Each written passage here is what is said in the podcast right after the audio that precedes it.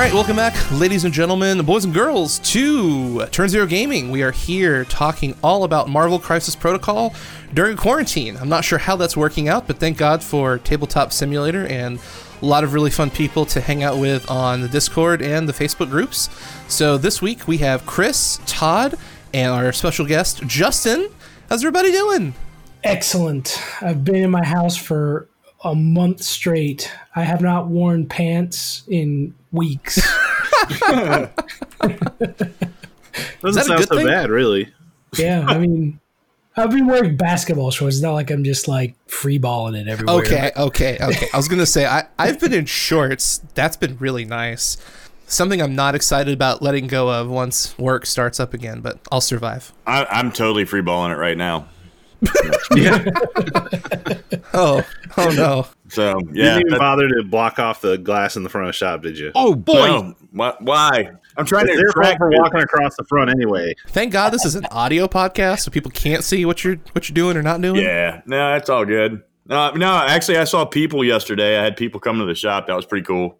Um, Chris and Mike came up here and we we played a couple games and we put it on stream and had some fun with that. Um, but yeah, it's it's you know making do with what we can make do with, right? Like that's that's kind of what we got to do for the next little bit. Yeah, that's kind of where every gaming community is at right now, and it's just you know you have limited options just due to the fact that there is a you know worldwide pandemic with the coronavirus. So those of you who are listening from the future know what's going on. But I mean, like in, in all reality, uh, game shops are closed. You know, we're supposed to stay away from people. You know, social distancing and all these you know hot keywords. But uh, it makes it really difficult to go to a shop and play. So, like we said, thank goodness there are alternatives. You know, you can play at home with family and friends. There is the uh, TTS League. There are lots of things you can do. Uh, most of us are painting our backlogs. Thank goodness. I, I have time to make my models look nice and shiny. Ooh, I Which is painted a, s- a one figure this week. What'd you I'm up paint? to one. If you say you sprayed Black Panther with black paint, I'm not. No, I'm no, he was interested. already done. I did Winter Soldier this week. Okay. Okay. I sprayed used him with five black colors. Jesus. Um, I used one brush for the whole thing. He looks all right, you know. I didn't do Oh, his you face because I don't do faces, but you know what are you, what are you gonna do? you should post the picture on the Discord so Oh no, see. nobody needs to see that. Oh, okay. All right, I see how it is. So, anyways, this week we're going to have some fun, and we are going to talk all about the new characters coming from the Black Order that were revealed, as well as uh, Nebula, and we're, we're kind of going to glaze over Gamora. We've already talked about her in depth on a previous episode, but this week we're going to talk about Proxima Midnight, Corvus Glaive, the husband and wife combo, uh, some Team Tactics cards, and then the newly released uh, Nebula card. So, right up front, let's talk about Proxima Midnight. So, her stats are uh, 5 health, she moves long, size 2, 3 threat. Her defenses are 3 across the board, so 3 physical, 3 energy, and 3 mystic. She has a strike, which is pretty standard. You've got range 2, 5 dice, 0 power. After this attack is resolved, character gains power equal to damage dealt. It does have a pierce, so if you roll a wild, you have pierce, change one of the defending character's offensive symbols, uh, or defensive symbols, I'm sorry, to a blank. You have an energy attack called Spear Throw. It's range 3, 5 dice, 0 power. After this attack is resolved, place this character within range 1 of the target. So you have a little bit of a warp. You can be at range 3, you do the attack, and then after it's resolved, whether you deal damage or not, you get to just show up. So it's arguably a free movement. Um, a range 3 ruler is approximately, what is that, 6 inches? And then uh, you do within one inch of your target. So it, it's a nice little jump, especially um, considering that a I believe a medium move is five inches, so it's almost like a free medium move essentially. And then for wild, you have poison. After this attack is resolved, the target gains the poison special condition, which is one of the first times we've actually seen poison printed on a character. Then we have the next attack, Quantum Starburst. It's range 4, 6 dice, 4 power. If this attack deals damage, after this attack is resolved, the character gains the bleed, poison, and stun special conditions. So this is a monster if you deal damage to your opponent in terms of sticking special afflictions on the character. Uh, next thing, we're going to go into superpowers. We have uh, the always on invulnerability.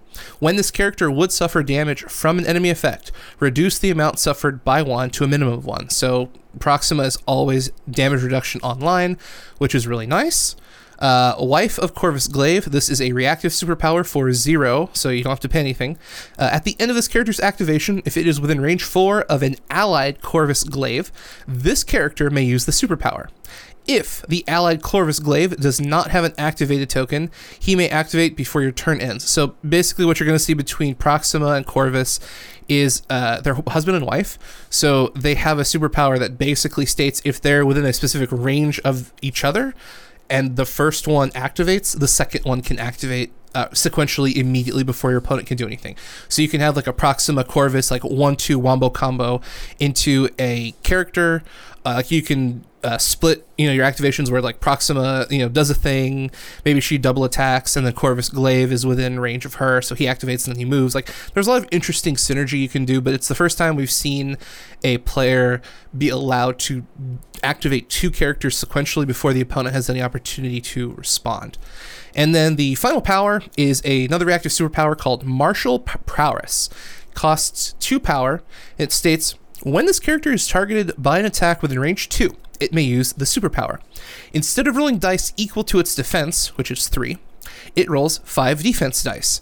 If this character suffers no damage from the attack, after the attack is resolved, the attacker suffers 2 damage.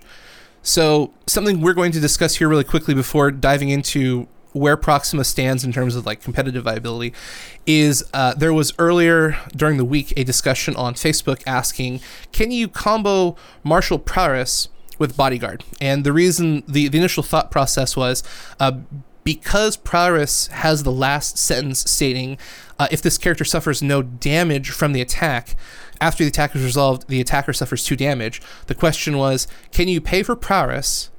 Then you pay for Bodyguard from, say, Captain America, and then you uh, redirect the initial attack from Proxima to Captain America Captain America rolls his defensive dice, but because Proxima Midnight's ability says if this character suffers no damage from the attack, then you would deal two free damage. And uh, Atomic Mass Games weighed in on the situation and said no.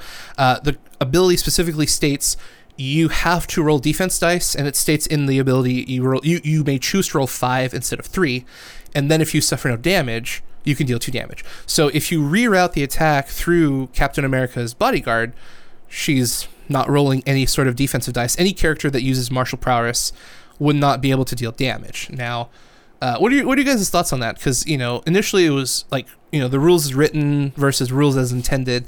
It was an interesting conversation because people argued that you could uh, spend the power for both abilities and just get this free out of turn unblockable damage. I mean, I, it, it's one of these classic issues we've seen in card games and other games before where the missing of a keyword um, just changes the way it can be interpreted. Interpreted, um, and in this case, the keyword is then. If the keyword then was at the beginning of that last sentence, um, then if this character suffers no damage, like that would mean that you were signifying that you have to trigger the roll, um, which is what they intended for it to be anyway. Um, and, and I, I, think they're right. I, I, think the call is right. Like there, I, there, there is no world in which I would have assumed that this prowess would be able to be triggered with another character's ability when a tar- when an attack is redirected, um, because you're canceling the targeting of that char- character and everything else that comes with that, including the actual rolling of the dice, um, which was supposed to be the trigger that caused the two damage to go off. Yeah, I think it's just kind of a classic looking for exploits kind of deal. You know, we all kind of look for those synergies, but I think it's pretty clear that they shouldn't work together. So I think you know AMG's call was right. I was in that bo- boat anyway from the get go because it just didn't sound like something that they would miss and print. So yeah, I, I, wish they had put then there because that would just make so much more sense. You have to do the first part before you do the second part. But yep, it's it's it's that classic missing of a keyword in in writing the description of an ability, and then it can be interpreted different ways. Uh, but I, am glad they caught this before it was actually released. Um, and they also said that this is going to be one of the things that goes into the FAQ to give more clarity to it.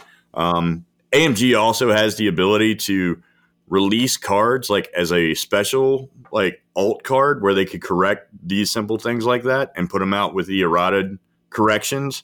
Um, kind of like when they released the Captain America and Red Skull cards with the um, uh, with the launch kits, they could actually release a new card for her that has the uh, errata text printed on it. Be super easy. Yeah, and I'm really thankful that the community brought it to light because um, although you know there were arguments for both sides about how it could be this or it could be that, um, not only did AMG answer the question, but they're now aware of how wording a card can have an adverse effect on the game. And I think that this I'm really glad it was caught early, not only early in the life of the game, but before the, the card ever went to print, because this puts AMG in a great place where they can look at things now moving forward and go, does this cause some kind of dissension? Because like as a developer in your mind, you understand like this this card, this ability does this thing when you pay power. But sometimes you're not necessarily looking at ways to like break or manipulate the game. I'm not, not saying the people who brought this up are like trying to like ruin the game, but I'm saying like with with a small team, like for example, AMG, say say they have like uh, you know 10, 15 people versus the thousands of us who play this game. Someone somewhere in the the massive number of players is going to look at something and go, "Wait a minute, I think you can do this." And that's just an oversight. I mean, even Magic the Gathering has this problem, and they have like professional R and D development, and something gets through every once in a while. It's like, whoops, we done, you know, like You no, mean no like every set, perfect. not once in a while. No, no, the last major band we had was uh, Oko, Last and then set? between. hold on, hold on. The last, the last band before that was uh, what was the Egyptian set? It was the Infinite Cats. No, no, no, because they also banned um, Once Upon a Time and Uh, Field of the Um, Dead. that was that was from Theros, or no, that not from Theros. Um, any, anyways, It's not a magic podcast. no, it's it's not a Magic podcast. We do play Magic, but but I was going to say the I went silent because I don't know what you guys are talking about. Ma- Magic the Gathering. Oh, it, anyways, the the point I'm trying to make is like it's a good thing when the community has enough eyes on a game to say, "Hey, this seems kind of broken," and then the game company can go, "Oh no, that's not how that's meant to be." But then generally moving forward from that point, they're always looking forward and going, "Hey, can can this interaction happen anywhere else?" Which usually means a tighter game state, much better rule set, and less arguments about, "Hey, does this work? Does this not work?" And so I'm I'm very thankful that not only do we find a resolution, but that the community came together as a whole to, I think, make the game a lot better. Um, but And to piggyback off of that, hats off to them, man. Like on the Friday before Easter holiday, like they responded quickly and gave a clarification and stated that they were going to errata it and put it in the FAQ. Like that, that's the kind of stuff that you want to see in a game, especially when you want to see it go to a competitive level. Like that's that's good communication by them and way to stay on top of their. Oh boy! Absolutely agree. So now that we're done with the uh, the martial prowess and uh, bodyguard whole thing, let's talk about Proxima. Um, there's a lot of things going for her that I really like, but then we always fall into the question of, uh, you know, which affiliation does she belong to? You know, do you pair her with her husband character, who we're going to talk about here in a moment?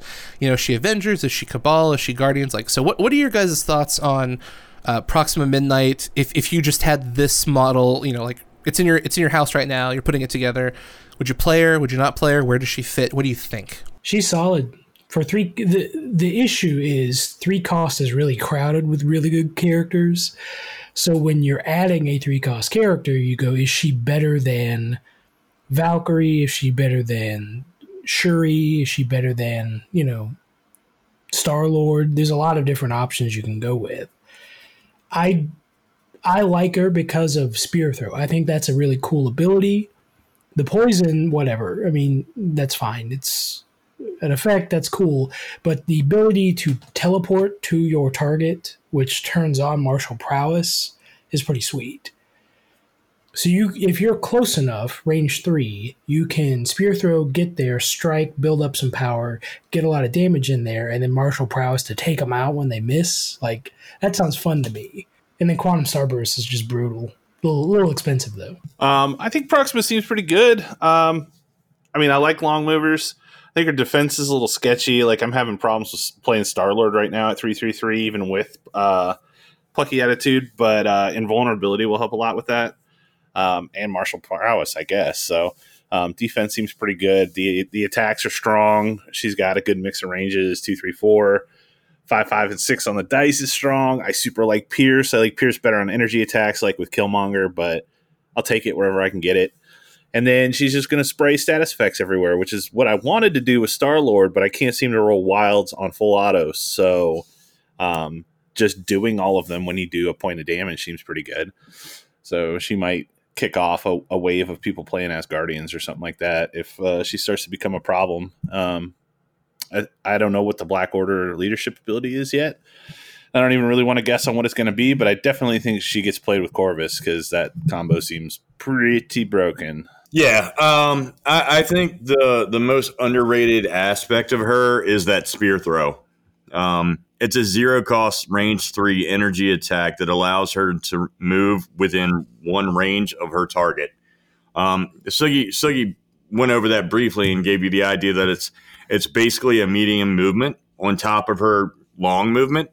Um, the fact is, it can actually be more than that, especially if she's targeting a larger base character, and she can pop up on the backside of that character.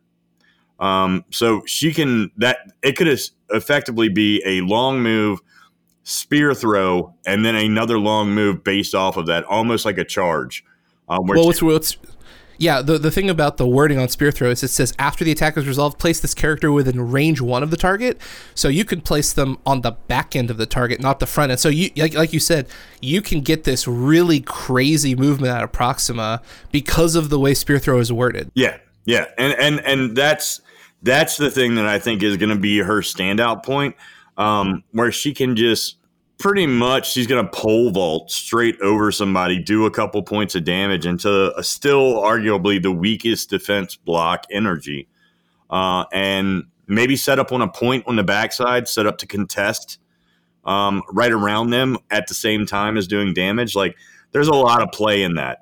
Um, I, am that that is probably going to be the primary attack I use with her is going to be that spear throw. Oh uh, yeah, it's a solid attack on top of it. Yeah, I mean it's ridiculous. You just happen to throw poison out. She reminds me of those, uh, you know, the Vrykul from WoW where they throw the stupid spear at you and stop you. oh yeah, yeah. That's that's kind of like what that reminds me of. Um, no, I don't know that reference at all.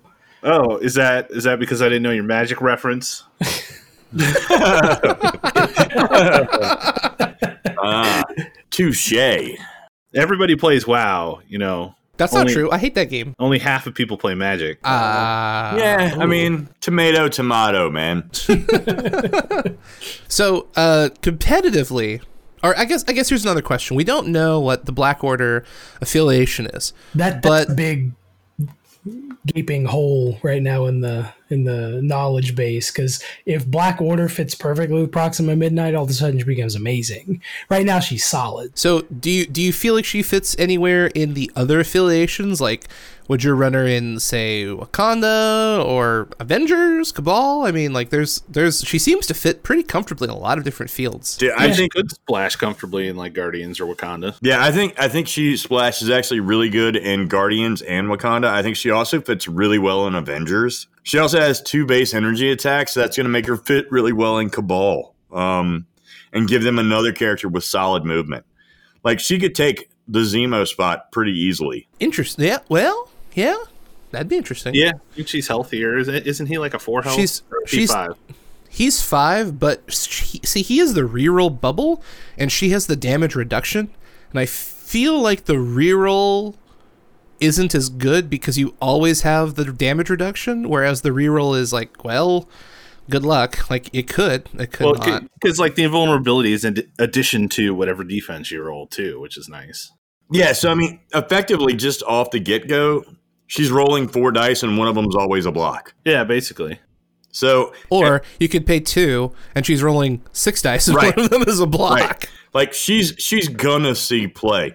And to go back to what Justin was talking about in that three point slot, like where you add somebody in, like I think she's a perfect character to fit in your ten. And say you're playing on an objective that you're you're looking more for the extractions than the secure, right? So like all of a sudden, Shuri Shuri's not as much an issue when you're actually worried more about secures and you need to damage people and take tokens from them. Proxima slots really well into that spot. So she's a good gonna, call. she's going to become a really flexible character that can sub into that spot uh, really well. Now, one thing to note though, uh, prowess only works if you're within range two. So, like, she doesn't get protected from like Bucky or Rocket or long range shooters. Until she spear throws them. Right. And that, Teleports within one. she just gets right there. Poor Rocket. Right. Rocket is Oh boy! sorry. you're you're not wrong. Um, Say, I But- already hate her because she doesn't have a throw. All my characters have to have throws now. I love throws. yeah, yeah. You're not wrong. You're, It's a pretty good ability. You say, Oh, boy. Bucky, it uh, really brought it home because that's mainly the the penetration point for him. I like throwing stuff at him. Gets rid of that yeah. Now, cover. now, the other problem though is she also look prowess doesn't trigger from throws because it's an attack, Yep. so not not a dodge. yep. Yeah, but so so, she- e- even She's there still though, vulnerable. No, even there, she still has effectively four dice she's rolling to defend because whenever she suffers damage from an enemy effect, she reduces it by one. No, I know. I'm just saying, like some some. I don't want listeners to think, oh, she has just five dice all the time. Like there are stipulations where it's range two, you have to pay power, and it's only defense dice. So like if you if you chuck something at her, she's going to have to roll her natural dice, which isn't a bad thing. It's just not this always on ability where it's like, oh, defense, dodge, blah blah blah. Like it's it's stipulate. It's there's a stipulation to kind of balance her out, but um, I I like her a lot. I think she's got a lot of uh, really great tools for not only engaging, which is something we need, but uh, stabilization, which we don't have as much of. Like Panther can get in over a course of time, but he's also not going to deal a lot of damage. And Proxima can not only get in, but she can deal damage and she can sustain the damage and just be like, oh, hey, I've got a vulnerability. Once I'm in your face, I've got prowess. If I, you know, happen to not have power, I'm still, you know, okay. If I have power, I could potentially counter you and deal damage to you, which makes it really scary if your character is, you know, at two or less health. And you're like, do I want to attack Proxima? You know, if, if I'm not rolling a lot of dice, like this could be kind of scary. Like if you have a if you have a melee character and they only deal like you know three to four dice in an attack, do you want to sh- you know take a shot at Proxima? And maybe maybe not. Who knows? You have to figure that out. It's kind of kind of risky. I, I, I that's that's part of the thing that I love about her is she's gonna make you have to make hard decisions and, and make them when you don't want to make them. Like that.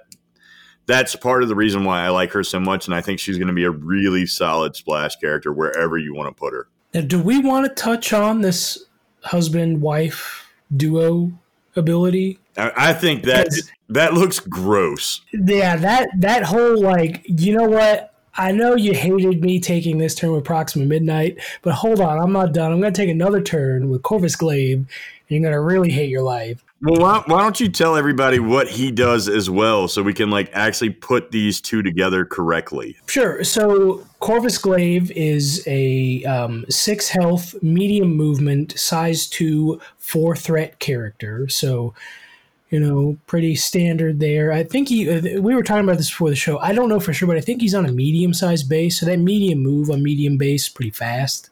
He's a Um, he's on a fifty. It looked like, which is the The medium Hulk size, isn't it? I think Uh, that's the medium. Hulk is a 65 mil base. Uh, sixty five. Yeah, fi- Yeah. fi- 50 is Hela, which is medium. Yeah. And then I'm pretty sure Proxima's on the, what is it, 28 mil, the small? The small one, 30 mil. standard. Yeah. Yeah. 30 mil, 30 mil, yeah. Yeah, so he's he's pretty fast. Um, Yeah, the the um, the standard size base. We actually we're doing a bunch of measurements because I I just hate non inch related movements. I'm so used to Warhammer, like I want to know inches. So um, a small base, I believe we measure to be 1.4 inches.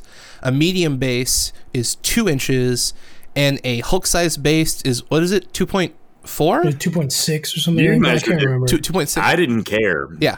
Well, so what's in, what's interesting is a, a medium move is like the tool itself is five inches. So like you can start you, you start to create this really small battlefield because like you know you set up at range three, which is six inches on both sides, so that, you know up to up to three. So if both players put their characters at the maximum distance, that's you know uh, 36 inches minus 12, and then you have a five inch move, and so you reduce that, and then you have a two inch uh, base and reduce that. So like it's interesting because these stats make it interesting so that a medium move on a medium base is a lot farther than a medium move on a small base. Now it's it's not like inches and inches and inches, but the thing is after two movements or three movements, that's almost, you know, a free small move. Like it adds up fairly quickly by round 3. Like it, it does matter even though it might not be super significant. Todd only understands increments of movement in the range five uh, indicator when he That- gamma launches Thor. You know what? Like, I don't need any other measurement. Like, you guys worry about quarter inches and Oh, stuff boy. like that. I'm going straight down the line. he's, he's going 5 in, all the way 5 range 5. No, but I mean, this this dude is legit. I, I, I got I stopped at the first line of his stats. Let me go through the rest. Yeah, I mean, Yeah, I mean, like his value fluctuates. So, like you know, he's four threat, but his defense is three physical, three energy, three mystic. So that's already pretty poor because that's the same thing that Proxima has, and he's a four threat. She's a three threat. His attacks, he has basic strike, um, very similar to Proxima. It's um, two range, five strength, uh, physical. After this attack is resolved, gain energy based on the damage dealt, and on a wild you pierce. So pretty standard. Although with a pierce, it becomes solid. Then he has an atom splitter attack, which is similar to a Okoye's spear strike thing. It's four range, four stri- or four power energy attack, um, zero cost, and after it resolves, you just gain a power. So there's no like per damage or anything like that. It's just one power generated. And finally, there's Death Blow, which is a three range, seven strength physical attack. It costs four power to use. After the attack is resolved, the character may advance medium, and it also has the special for Flurry, where you get an extra strike on top of it, kind of like Valkyrie. Um, his superpowers are Glaive's Edge, which is a three cost power. During the next strike or death blow attack this turn, the character adds blanks in its attack roll to its total successes. Then he has the Husband of Proxima Midnight, which is the mirror of wife of uh, Corvus Glaive, where if he's within four um, of an ally Proxima Midnight, character may use a superpower. After the Proxima, after the ally Proxima Midnight does not have an activated token, she may activate before your turn ends. Um, Glaive of Immortality, uh, which is um, whenever this character would suffer damage to an enemy effect, reduce the amount suffered by one to a minimum of one. So, just like Proxima. And then finally, he is the gem bearer for reality and time.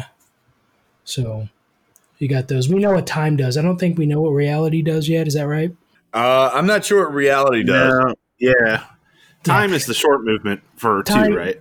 Time is the extra action. So Oh, you that's spend extra. two for the extra action. Yeah. I can't keep them straight, man. Yeah. Jesus Christ. So, So- he- he's he's got some toolkit stuff there, but for cost for that defense and that level of I guess threat is n- I'm not in love with it. I don't know, man. Like if you if you pair that with the the actual ability to stack three actions on him and then activate Proxima and do her two actions, like you're stacking five actions to their next two. Yeah, and Yeah, she has that chain drag, and he has that death blow advance. I mean, they're going to be all in your business. Also, you're setting yourself up to have The priority. death blow cost four, and like Glaive's Edge cost three. The time gem cost power to use that ability.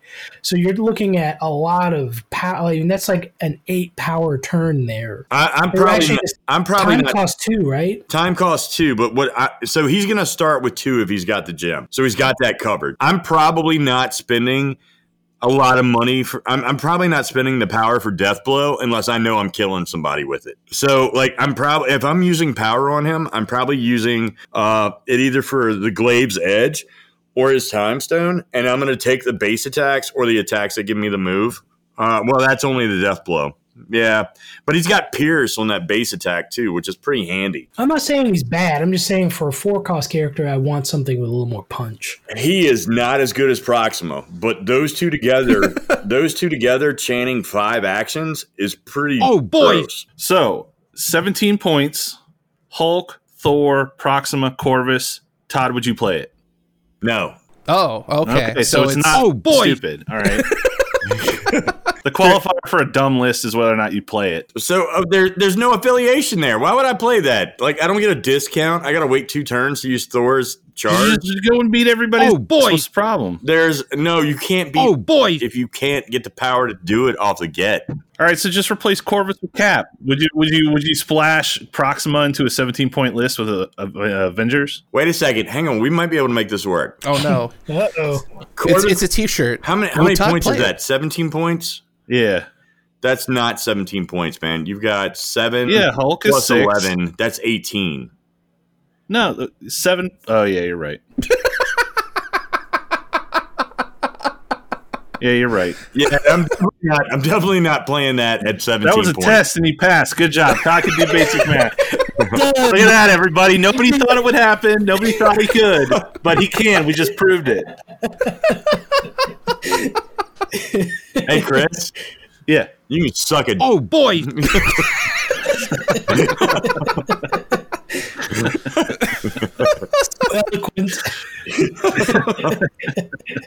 Well, we successfully did math and threw out insults. It doesn't get much better than that. Yeah, no, but all right. So here's a question though. What's the list that you split? That that's actually not a bad question, Chris. Even though your your whole premise was wrong.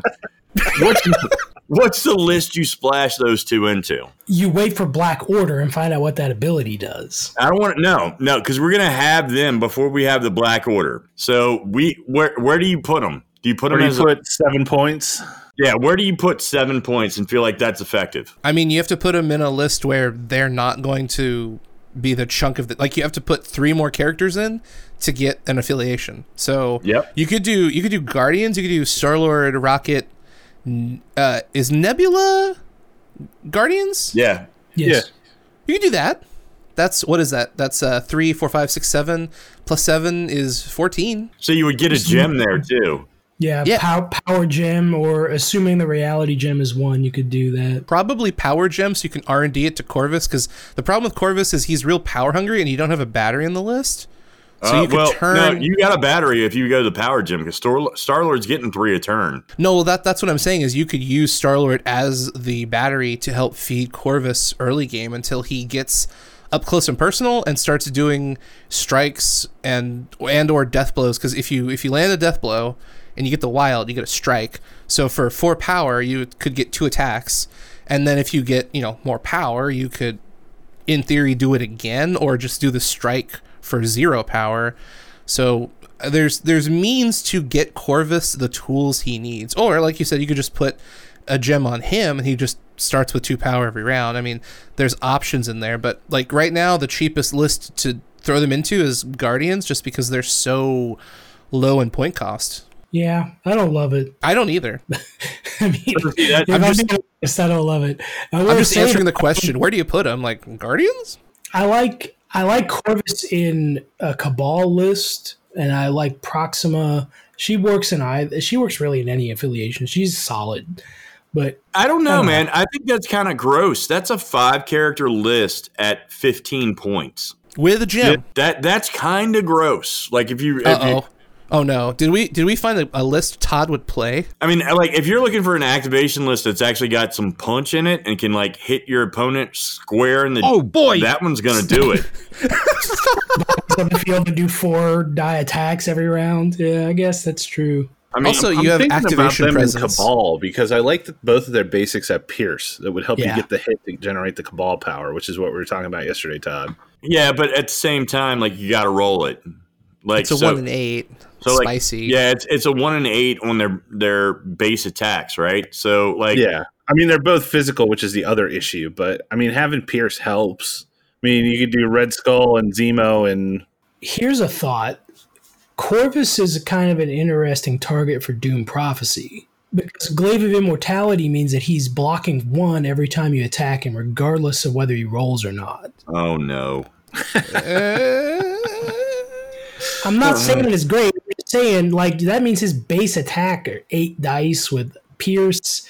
Death Blow becomes a ten die attack with a flurry on there. Like I don't know. It's Yeah, I- something. It- It's something. I mean, he's gonna he's still gonna have one defense. Well, I mean, for that matter, like Proxima's the same way, right? With uh, with her invulnerability.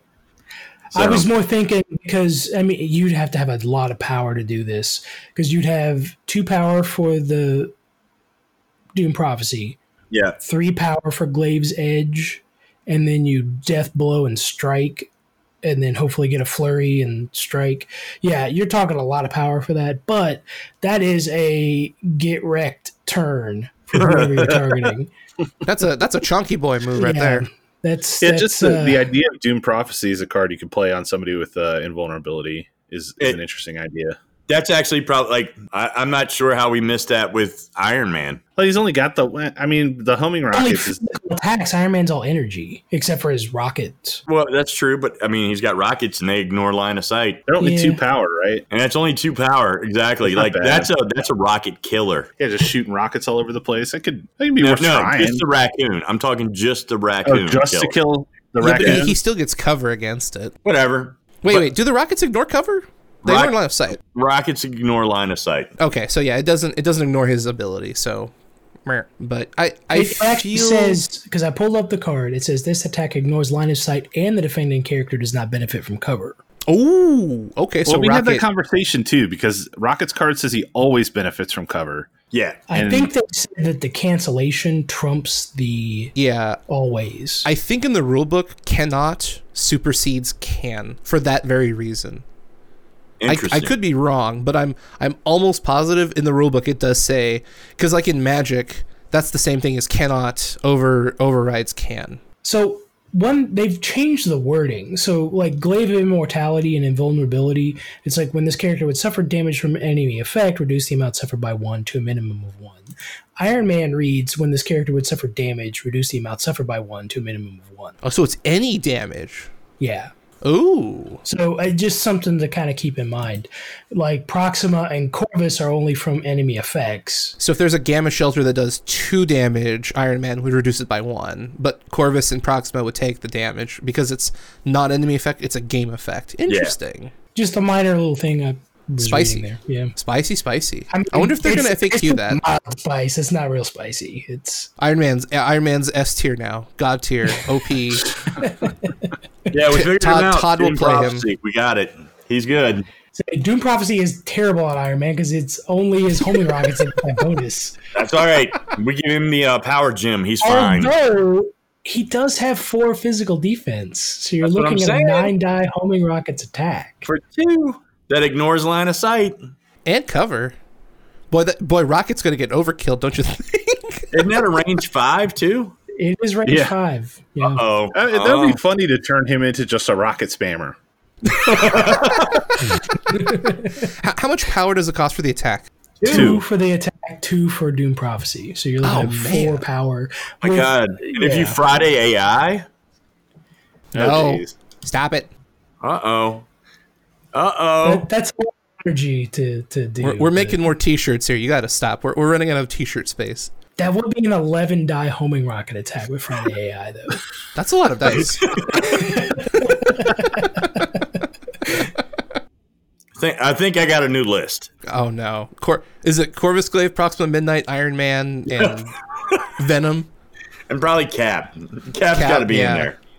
Sure, why not? You just need another three point Avenger and you got a 17 point list. All right, Uh. Winter Soldier. There you go. I'm done. So- 17 points Avengers Wow. affiliation. done. gross. So I, I I feel like. I apologize. I misremembered Doom Prophecy. It is three costs, not two costs. Oh, it's ruined. oh, now it's all over. It's all- nope, the dream is dead. Well, it was fun talking about that while it lasted. so, so here's here's the question I want to pose to you guys before we move on, uh, for the sake of time. Corvus and Proxima have a similar design like Rocket and Groot. They were intended to be played together, but as we've kind of been experimenting with Rocket and Groot, uh, people are discovering or choosing to select one over the other, like we're seeing more Rocket or Groot versus Rocket and Groot. Do you feel that the same thing will happen to Proxima and Corvus? Um, I feel like the, I think they have a lot more synergy than Rocket and Groot because uh, range four to activate is a gigantic bubble versus uh, Rocket and Groot being within a specific range of each other. And if someone moves out of that range, you don't get the bodyguard. Whereas range four is going to be very difficult to not be in for any given point in time. Maybe unless Proxima like long moves, spear jumps, and then teleports. Corvus probably won't be in range, but uh, you're probably going to do Corvus first because he's the slower of the two, and then Proxima so she gets that super jump. But um, thoughts on their synergy and playability together as a team? Yeah, I think you kind of answered your own question there. The four range makes it a lot better than Rocket and Groot. And and the thing too is that you don't have to use them both to activate on the same target. Like Corvus could be off doing his own thing on a different point almost and still get to activate and fight whoever he's fighting after Proxima fights whoever she's fighting. So the fact that they can spread out so far means they have a lot more utility than Rocket and Groot, in my opinion. That is a good point because I always think about like focus fire taking down one target with both of them, but you could really hammer two people at once with the two characters because they're not tied. At all the only requirement is they be within four of each other, and the other character not have activated yet. Yeah, I mean, I still think it's it's probably a good idea to try to get the same person, especially when you're action cheating. Essentially, and you get to take that person out of the turn. But you know, if if they're not lined up that way and they both have a target, they can just sit there and fight their own guy, which doesn't seem too bad to me. I mean, I think the other part of that too is Proxima's attacks do happen at range. Like I, I would argue that her most valuable attacks happen at range, um, which allows her to actually target and move, uh, and, and possibly put her in range of Corvus, which is gross. Um, like there's some there's some really dumb stuff you're going to be able to do with Proxima. Uh, yeah, she to, can almost cross the board back to him by attacking a target that's near him. Yeah, and, and to Sugi's point, I think I think Proxima is definitely going to see more play than Corvus. Uh, I, I, think you will see Proxima splashed into lists um, without him, um, and I know that's probably the first thing I'm going to do.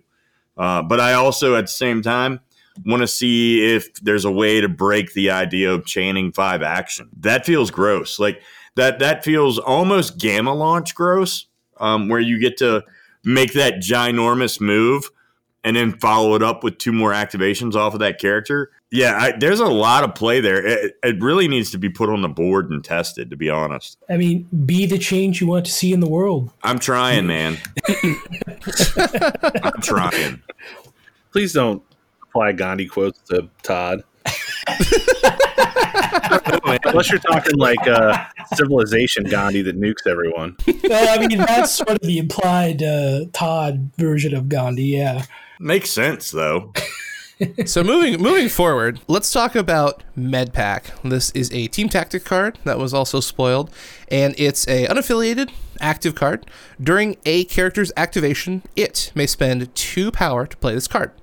Remove up to three damage from this character or an allied character without a Daze token within range three of this character. What are you guys' thoughts on this card? Holy oh boy, super good. It's solid. I mean, it's not like jaw dropping amazing. It's pretty oh, good. Oh, it is good. Because my question is, how much average health is patch up healing? Is it average healing four to five? Because if not, I could see replacing patch up with MedPack if you had to choose one. The reason I love MedPack is because you can use it on a person who has the damage on him or her. Right. That's Instead the other thing too, and that's to, why. Yeah.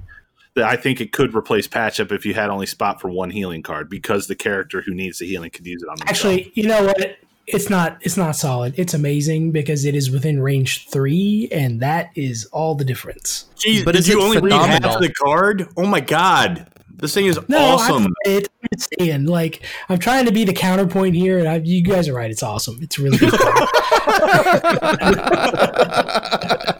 also, that, that was my next. Oh, go ahead. Doubly awesome that it has Hawkeye on the card. You don't see a whole lot of Hawkeye love these days, and well, that's good. Boy, my boy, my boy, my Archer is on there. Are you, Are you ready for him to get released sometime in uh, September, October now? I'm I, I, I hope he's cool. I hope he's a fun three cost character that can apply debuffs and do cool stuff. with Well, in the meantime, you get to play with his med pack that's going to be in your eight card team tactics list every game you play from here out because that's where it'll be. I do need to um, retire uh, patch up for a little while because it has been in rotation literally since I bought the game. I don't think I've ever run a list without it.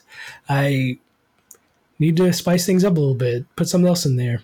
I, I So mean, I I, just- yeah, I, I agree. I think a two for three um, to me is more valuable than the option of running up to a five heal um, because I always find myself in a situation where I'm like, all right, I can spend all this power to heal this character back to full and get the full value of this card and not do anything else with this character or only base attack and move.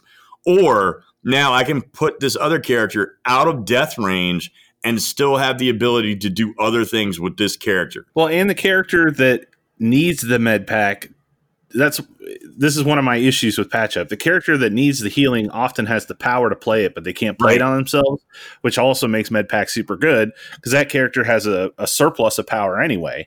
Right. And then you're only taking two off them to heal three, which we already know is above the curve because we were comparing everything to patch up. So uh, it's super super good. Yeah, it's Would in, you- it's would in you my run eight. Would you run both of these cards for a super Healy list? Like you could run Medpack, We Are Groot, and uh, Field Medic, so that you just have Field a dressing. ton of healing. You could you could even run field dressing and then brace, so that way you can stop the super throws from Thor and then just heal, heal, heal, heal, heal. So, like, you, you know, we were talking, like, we'll talk about this list that we've been talking about privately here in a little bit. But, like, I think those wide activation lists benefit more from the healing cards than some of these tankier lists, like the BDT and stuff. Um, so, so I can see if you're trying to run wide activations, taking more heal cards. Uh, and, and this slots perfectly into that. All right, moving forward, let's take a look at the Daughters of Thanos. It's an unaffiliated reactive card that states when either an allied Gamora or an allied Nebula makes an attack action, after the attack is resolved, both characters may spend two power each to play this card. So it's a four power cost. The character, Gamora or Nebula, that did not make the initial attack may make an attack targeting the same character. So uh, you you have to be attacking the same character. You have to have two power each.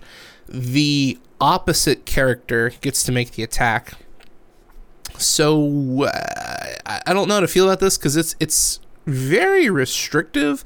It gets into the action cheating kind of list where you know you could have Nebula and Gamora and then Corvus and Proxima and you know you have all these out of activation attacks where it's like you know uh, Gamora attacks you play Daughters of Thanos Nebula gets an attack and then you do the uh, husband and wife wombo combo is it is it good is it playable is it just you know going into your trade binder like what are your thoughts on this card Seems pretty cruddy. Four power for an attack, and then if you want to spend any power for the attack, you're you're paying you know another two to four potentially um, for a single attack. I don't know. May, maybe if you're going for like a, a high value target, like you're trying to finish off a Hulk or a Thor or something like that. But other than that, Well, I would never use it where I get a free Nebula attack because Nebula's attack, like we'll go over Nebula here in a minute, but Nebula's attacks are not amazing. I mean, she's only two cost character, and her attacks kind of reflect that. So you're always gonna target Gamora with that. So she's got punch, but I don't know if it's worth four power and then whatever extra power you have to spend on the attacks. You have to have both characters like within range, normally two of the target because of the melee base of the characters. Uh, I don't know. It's a lot of a lot of moving parts you have to get just right. And then what am I taking out of my eight to put that in? You know, like I don't know. I, I'm sure that Todd can come up with some list where he like BDT's MODOK in there and then have the Daughters of Thanos come in from the flank. But I just don't think it would be that impactful anyway. yeah, Like you it's like, saying, like that. You deal like three damage, and the guy's like, "Cool." yeah, the attacks that you would end can up using are pretty bad uh, for four power. Yeah. So I mean, so here's the one thing about Nebula. both both of her her energy attacks are range three. Um, so they don't have to be that close. Like this one doesn't have a range gauge on it for the characters to be able to use it. Um, however, you you you were right about what you said with her. Like I think you're using this on Gamora more than you're using this on Nebula on Nebula for the extra attack. Um, it, it uh, I don't know, man. Like I, I don't think I can dig a. I, I don't think I can make this one playable for me. Um, yeah, you're, you're paying four to do like a, a four or five die basic. Four is a little misleading. You're paying two on each character, Okay. yeah, but yeah, you're right. paying four. Total. yeah, and, and here's the other thing: I don't want to pay four energy for anything like on Gamora because they're all physical attacks, and that's probably the most stout defense in the game. Um, so, like, if you told me I could pay two off of her to do a free base attack, unless the character she's going at is at one health, um, it just doesn't feel that good. Now, I will say the shock sword, like I I said, let's just stop what we're doing and go over Nebula because we're talking about and referencing a lot of card stuff with her. we might as well just explain what we're talking about. Sure, Chris, you want to read Nebula? Yeah, I was about to say, Chris. Chris could read a card. Yeah, I like reading. Reading is fundamental. Uh, uh, Nebula is a four health long mover, uh, size two. She's two threat, so she's the second two threat character in Guardians, which is pretty interesting. Um, she has three physical, three energy, and two mystic defense. Uh, her basic attack is a strike, range two, uh, four dice, zero power. It's her power generator. She gets uh, power equal to the damage dealt. If she has a wild, she shocks. I can't remember what shock does off the top of my head. Uh, one less offensive die. That's right. One less offensive die, um, which is kind of neat.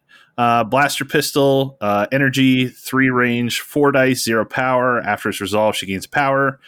Uh, it's that Okoye energy spear, But range attack. three. but range three, which is nice. Um, and then shock sword assault. This is also range three, six dice for three power.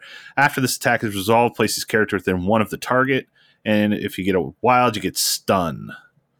Um, she is an assassin, which is kind of a unique superpower in that she cannot contest, interact with, or hold objective tokens. Additionally, she can reroll any number of her attack dice when attacking a character that is holding or contesting an objective token. So she's never going to be a two pointer. You just sit on a point because she can't get any credit for it. She's going to go beat up the other two point characters sitting on objectives so they can get points. Um, she also has cybernetic enhancements. She can reroll one die in her defense rolls. Additionally, at the start of the uh, her activation, you can remove one wound from her. Um, she also has immunity to bleed, poison, and stun. Um, worth mentioning also is that on her dazed side, she gets an additional health, so she goes up to five when she flips. So, reading all of that, having the ability to reroll all your attack dice, and you could Daughter of Thanos with the shock sword assault to get up there, stun them. You know, you're talking six energy dice from range three. It's pretty good. That's a five power buy in from Nebula, though, so that's pretty costly. I don't know. That card's still trash, but I make it work. And Uh, I think I think Nebula has some interesting play potential um, against wider lists that want to control objectives instead of fight, because they're usually using characters that aren't as tanky and uh, frontliney to hold those back objectives. So she could potentially kind of get around and maybe take them out. Um, I don't know what you guys think about her. I know a lot of people are, are really put off by her inability to do anything with objectives, and I get that. Um, Yeah, so here here's the thing with Nebula. When you see Nebula across the board from her, you're like, I don't have to deal with that. Oh boy. Like I ain't got to mess with her because she can't score points and she can't do anything. But that's kind of the trick with her because what's going to end up happening is while she can't interact with tokens, she can mess up your game the entire time. And Oh, she's yeah. Only go a tee off on any of those. She's only a two point investment to go out there and just mess with your opponent's game the entire time. And that doesn't sound like so much when you when you talk about it, but I think in play she's going to have a lot more interaction on the board. Yeah, I feel like Nebula is one of those characters where you look at her, and because the game is so heavily built around objectives, we're kind of used to, you know, gauging a character's validity by can you do things with objectives, and she can't, and so it's easy to be like, okay, well, she, she's just not playable. But it's a very uh, disingenuous thing because, uh, like, look look at the stats on this character. Two two point threat. You could slot her in very easily. Long range movement. Great. We all like long range movement. Four health on the front, five health on the back, nine health. She has humanoid defensive stats. No big deal. She has three different attacks, which, you know, two of them are free. They're at range two and range three, so she's got some distance. Uh, Shock Sword isn't super expensive and just gives her a free jump, which is really nice. Um, being able to re-roll any of your attack dice with the stipulation, of course, against a character holding or contesting an objective token. Uh, that is a gross consistency level. Like you're getting free rerolls just for playing the game, as long as you utilize her properly. But that's what you're going to do. You're going to wait for someone to pick up a, a hammer or pick up a, a spider infected token or you know sit on a point, and then you run up and you're going to be like, all right, here's a strike, and then I shock you. So you know, and and the best part is you can re-roll your dice even if they have a hit showing if you're sh- shooting for shock. So say you know roll your four strike dice and it's like you know blank blank shield or you know you, you have a hit and you're like okay I, I need to I need to shock them so they roll less attack dice. You know you're trying to target a Thor or whatever Hulk who knows. You can choose to re-roll a hit to try and get the wild on deck, which I think is really neat because it could have said, you know, you can only re-roll blanks or missed dice. No, you could just roll whatever you want. Um, she also heals herself, which I think is a very, very spicy ability. We we haven't seen that on anyone yet. And basically, if you don't daze her instantly, she's just gonna remove damage. So, you know, she goes from three damage to two damage. And then if you have, you know, a means to heal the rest of it off of her, you know, you can. Um, I like her a lot. I like the fact that you can just throw a long range, melee centric character into your list. And she's not there to capture points. She's there to get in your opponent's face and make them go, ugh, because re- rolling these Go what? make them go ugh. You, you know you know where she goes? You guys are going to hate this. She goes Well, you into don't the not she goes not into Avengers. she goes into the BDT 17 point list. Absolutely, she does. That's I was just a going to say, That's a gross character in the 17 point BDT. BDT. Yeah, you list. just th- you throw her in, and she goes and punches people over and over and over, and you're like, "Do I attack Nebula?" And then Thor shows up and throws you into a brick wall.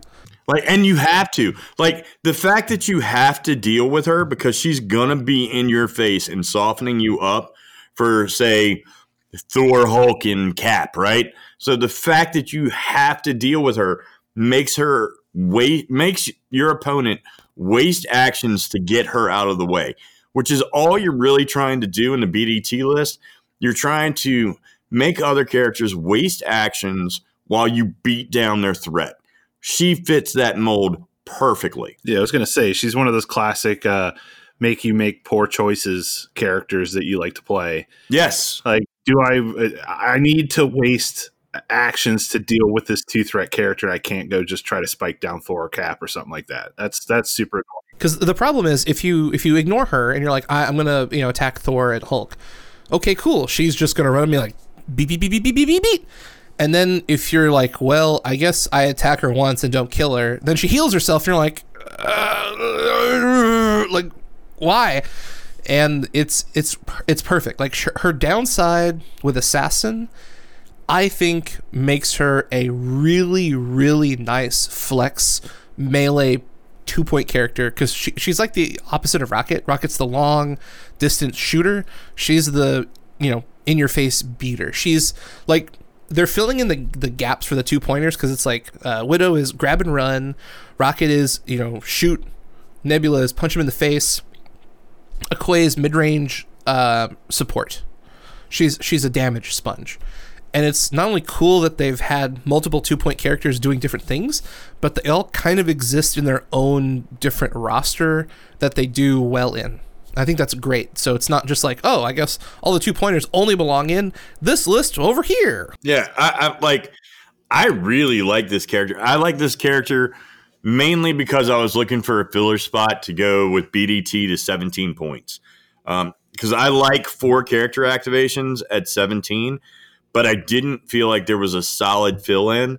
Okoye was the closest thing I had, but she makes the cut in no other list except for that 17 point spot.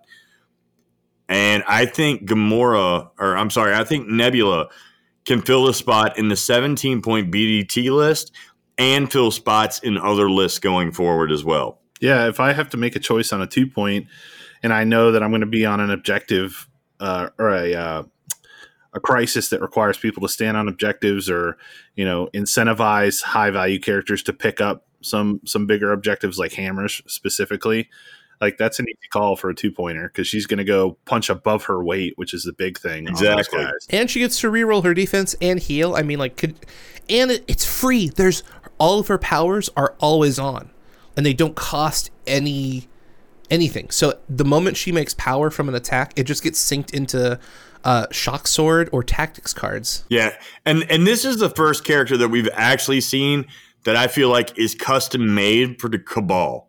Like this is a Cabal character through and through. Yeah, I don't I don't know if I want to play her in because she's in Guardians, right? Yeah.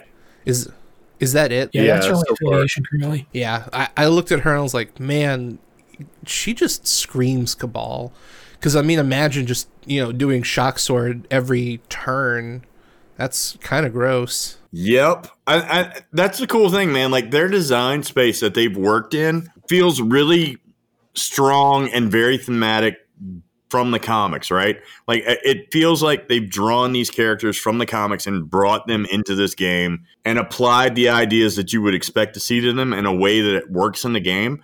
But it's also really interesting to see how they can actually interact with other faction. Like that is it's really good. I'm really impressed. Yeah, I'm very thankful that Nebula and Gamora is a very viable two pack. You you 100% won't like.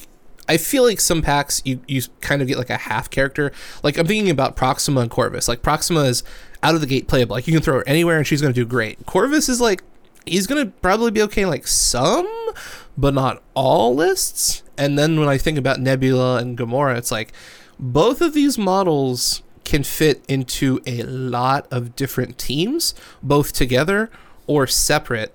And it, like, you know, Okoye and Shuri is another example. It's like, that's a good pack to buy. Uh, Nebula and Gamora feel like a really good pack to buy. Like, if, if you're listening and you're like, I don't want to buy everything, I just want to, you know, try and get the packs that give me the best bang for your buck. I'm fairly confident Nebula and Gamora is going to see a lot of sales. Yeah, I, I think it's it, it'll arguably be the best pack that's come out since the Thor pack. Pro- I probably. I can that, see that. That makes a lot of sense. Just from and the splash. Technically, the Thor pack is good because Thor is in it. just because it's kind of a cool piece tacked on. I, I don't even know Thor, that piece is in that pack, but it's got get Thor. a free Valkyrie. that, that's the AMG guarantee. Buy a Thor, get a free Valkyrie. Feels that's, good. That's what it was. They could have told me that pack was seventy dollars. I would have bought it.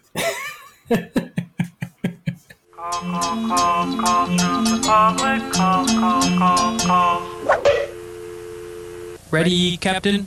I'm ready to take calls from the public. Okay, cool. All right, so podcast question time. Uh, Kenny G21, my sm- favorite smooth jazz player, uh, put our first question in. In the upcoming releases, we have two characters with a new abilities uh, martial prowess. How would y'all rate martial prowess as an ability? Seems pretty good. I, I, think we've all been talking about how we think it'll be pretty impactful. Taking no damage might be rough. We'll have to see, but uh, I think it has potential to be super good. Uh, I think it is super good. I think that it also um, in the right affiliation. Obviously, I'm looking at Avengers right now myself. Uh, that for one, with the ability for your opponent to also just roll bad and take damage, um, seems good. Um, and the option to actually give you more dice to roll defensively as well also seems good. Like there's there's really no downside to it that I can see. Yeah, It and makes- the, the two damage is really kind of like that's a lot to just take out of nowhere. And and like like Chris was saying, like I I, I want to have to make people make hard decisions and in serious like game changing points. The idea that you might have to attack one of those characters when you're sitting at only two health left and maybe whiff and daze your own character out of turn for me seems really awesome to have to make you make that decision. this ability actually when i think about it could be one of those mechanics they add to a game that makes people want to quit because let's say you're having a bad dice night like mike was last night todd I don't know what and you're talking about. on top of rolling like hot garbage all night i also every other attack say oh you take two because you rolled Oh, boy! so not only are you rolling bad you're also taking damage for rolling bad so you're getting extra punished like that feels awful But you gotta you gotta dig the knife in a little bit. It's like, oh, oh excuse me, Mike. Did you remember to take the two extra damage because you whiffed so bad? yeah Yeah, because like if I'm gonna tilt you, I want to tilt you hard. Oh man, that's gonna be so tilting because we all get so mad when we roll bad already, and then you take damage on top of it. However, the counter to that is, oh, I rolled crappy, or oh, I didn't have one extra power to do something, but I just took two. Now I have the power. So um, you know, may- maybe they come back at you harder for doing the two to them. Who knows? Yeah, so so it's like kind of a double edged sword, right? Like you have to you actually have to factor that in. It's going to be really good, but you're also going to do damage and give them power. And if they still have another action with that character, they might be able to do something with that power if it doesn't daze them. So, but I, I will take any damage I can get out of turn all day. yeah. But now, see, I'm thinking about the other end of the tacticalness of it. Actually, because it is a, an elective power. Never mind. Because I was thinking, it's like, well, what if I want to build power with or damage with Hulk? And I send Hulk over there. It's like, but why would you ever? Yeah, right. I Like don't know. I mean, if you're like, you can't build power with Hulk anyway unless you just whiff. Yeah, and Hulk Hulk doesn't whiff. He he rarely whiffs. He's probably gonna hit you for one. Uh, now I'm rolling five defense dice into him, so I could block it and Yeah. give him a couple extra power, which turns on his strongest Avenger. Um, so like you could actually get thrown for doing it to Hulk. Yeah, I, I, I would not elect to uh, use martial prowess on Hulk, but the fact that it can cover up any deficiency you have with your defense is pretty good. Like, Yeah, I like it. I like it a Yeah. lot. Yeah, It's like, especially oh, for the characters I'm- that it's on right now. It's, it- Yeah. it's particularly good. Yeah. What do you think, Sugi? I think it's a very, very unique power. And like we said earlier, it only activates on defensive rolls within range two. So there are points to using it and points to can't use it. Um, it's a really neat mechanic that we will see how it works. It seems really, really potent on paper, but as we've seen multiple times, we've theory crafted a lot, and I mean a lot, between our our group here. And what would you say? Six times out of ten, it's not nearly as good as we thought it was. Like we, we'll do like you know the average math. We'll be like you know on average this this should do X, Y, and Z.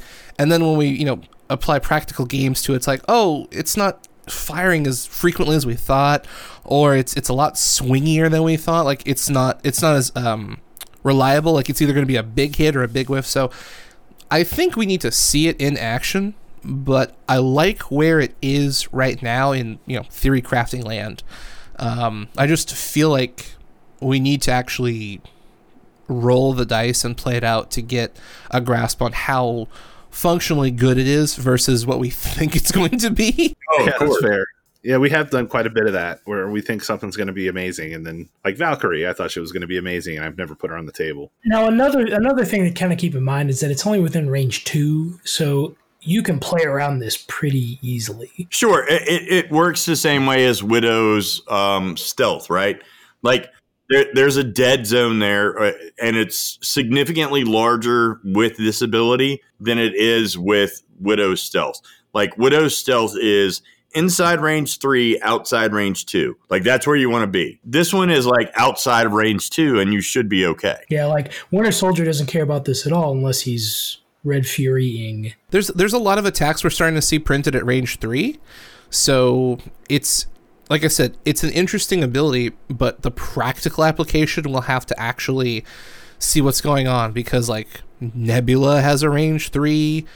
Court, court, I mean, all of these characters we talked about today have a range three attack. So the moment you're like, oh, range three, you're like, uh, pr- pr- prowess? No.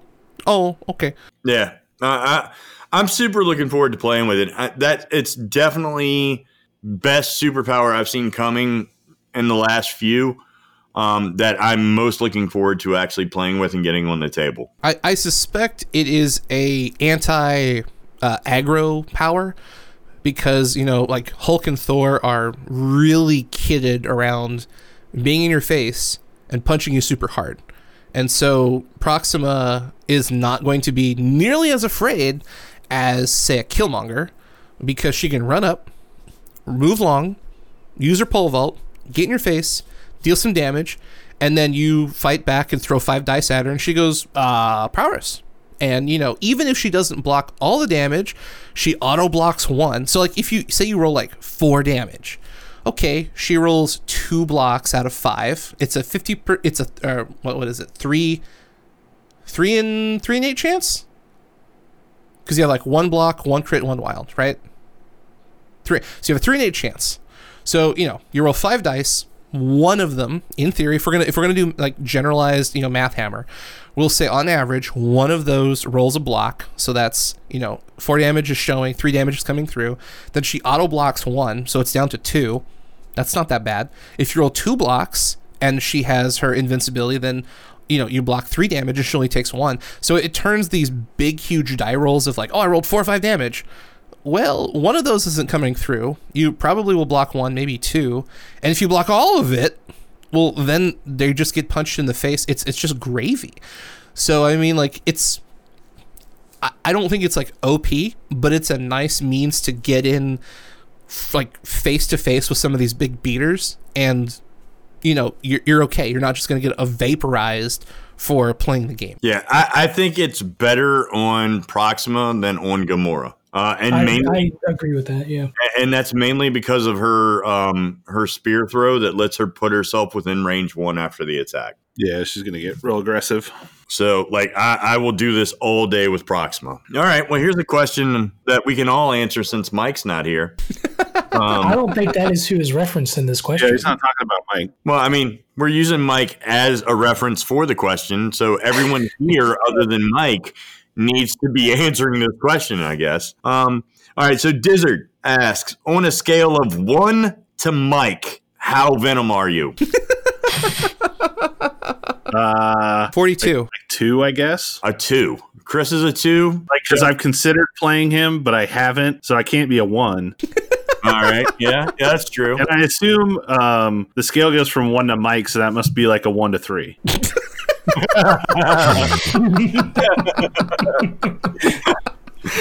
We're giving Mike full credit. Now that helps me adjust my scale. Thank you for that.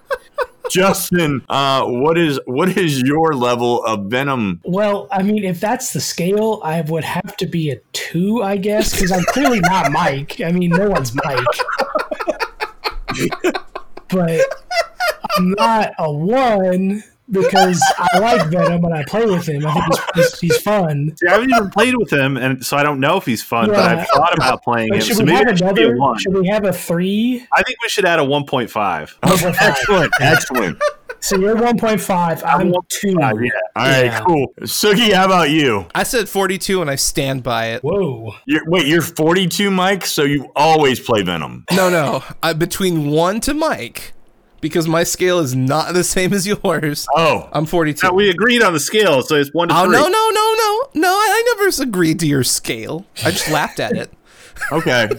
Well, I'm going with Chris's scale, so that puts me at a negative 83. All right, yeah. That Nice. sounds about right. So the average is like You even- negative 40 something. Sure, sure. I'm just Uh, going to make sure Todd it's is not so- playable. Todd is so uh, not Mike that he will refuse to even interact with Venom when he's playing him. yeah. Like he just actively avoids him for the entire game. Doesn't do damage to him. Doesn't care if he as, gets uh, five scared, he'll just walk away. I, I As heard soon you're as running a Mike three says, "I'm sorry, you can't re-roll those dice because of Venom," he's like, "I choose not to uh, adhere All to that." dice at all. I don't even Yeah. care. I What, don't what does. Bender say in that episode of Futurama? Is like, I choose to ignore these words. Yeah, pretty much. like, what does that say? I don't even care. so yeah, I, I just try to avoid him. That's that's my epic play for Venom. Quality tactic talk. I like Yep. it. All Yep, right. and Well, it's moving working. All right. So Dizzard also had a second question for us. Do you think Gamora slash Nebula improves the Guardians lineup dramatically, or not so much, and why? Yeah, I could see it being uh, an improvement because we were we were talking about this. I think in the last episode, or within the last two, but we were discussing about how uh, Guardians has a severe lack of beaters. Right now, they have a tank, they have a shooter, and a guy who runs around spreading out uh, special abilities. The and- guy who and- gets thrown into rocket. yeah, yeah. Yeah. So we, we have we have like half the team. We have the mid range and defensive options, but we don't have the front line like punch him in the face, get aggressive, do something feisty. And both Nebula and Gamora have not only the movement options to make your life tougher, but they have the point cost to just flood the board with a really spicy Guardians list. Like you can run what what is that? It's uh, Gamora's 4, Star-Lord's 3, so that's 7, 8, 9, 10, 11, 12, 13, 14. So if you run all 5 of the Guardians just flat, you still have a point for the Power Stone. And I'm going to say this is probably a design choice. So that way you have because like if you think about it, other than like Drax, that is like one of I mean and, and I'm assuming Drax is probably three, so you can slot out Nebula for Drax, no Power Stone. Because that would be, you know, the the first movie's main characters, the main protagonist. You know, you have all of these, you know, guardians. They do all these different things. It's really cool. So I- feel comfortable saying that those two bring Guardians to not only a much more playable affiliation, but a very, very flexible affiliation because now you can be like, okay, Star Lord, Rocket, Nebula, Star Lord, Groot, Gamora, Star Lord X, Y, and Z. Because now, now you have you know you have two beaters, you have a tank, you have a shooter, you have Star Lord. Whatever Drax is, I'm assuming he's also a melee character. Then you also can throw in other things. You know, you can have. Um, you know, Proxima, if you want to go hyper aggro, you can bring Thor to throw things. You can bring MODOK for control. Like, they they now once they have these two characters, they now have the range to become a threat. I'm gonna I'm gonna cry foul on that because Nebula is not a beater. Nebula is annoying and Oh boy! that is her purpose. like she is there to drive your opponent insane, just annoy you so bad you want to kill her just get her off the board. Yeah, when I think beater, I'm thinking of a, a little tankier frontline presence. Like Thor is a beater. Like she is not Thor. Gamora is a little more of a glass cannon beater, but she can deal some damage. Nebula is not that. She's I'm hoping Drax kind of fills that role. I hope so too. Or Ronan. Ronan could do that. I, I think forgot. Drax is going to be a four pointer. Personally, I, I, I think with Drax as a four pointer, you'll be able to fill out a 17 point team with the original Guardians, and I think that's where this game is designed more or less to play, and everything else is kind of filler around it and gives you like flexibility and choices. But I think 17 is probably the average point base that you want to see games on, and that's where the majority of the design space is spent, at least as it stands right now, right? Well, so Guardians has a big list because they've got the characters we've seen so far Drax, Ronan, and Angela, which we have no idea about beyond. That character will never see the light of day. I, it's entirely possible that that character will never see the light of day, but she's already made it into two lists. She's going to see the light of day because she's made it into two lists. That's exactly Yeah. right. And she's probably three points, so she would give you a full Guardians lineup at 20 if Drax is four points. Well, we don't know what Ronan is. Ronan could be three or four points. I'm pretty sure Ronan's going to be four too. Like I feel like Ronan and Drax are both four pointers. Drax like Ronan's a a heavy five. body beater. Five? You think he's a five? No way. I think I think he's a five because if you if they're basing the power off of the because they seem to hybridize the MCU and the comics. Ronan is a heavy hitter. Like he's, I mean, like they needed the Power Stone to deal with him. He He, just he should he should absolutely be like I that feel that like character that character in the comics like withstands everything. And if he's less than four points, I'm gonna be like, why? Like he's he's a now I know they've stated the threat level shouldn't be an indication of their power, but it's really hard to agree with that when for the most part a lot of these characters are pretty parallel in threat level to their physical powers within the film and comic franchise. Because like you're never going to see like a two point um, thanos. That'd be insane. You're going to see like probably like a 10 point thanos. Like he's just going to show up and be like hey i am thanos. I'm inevitable. Deal with it. So i would assume I I could want to see baby Thanos at two. I gonna say a two point Thanos. I want to see That'd baby that'd be Thanos baby with the Groot. gauntlet.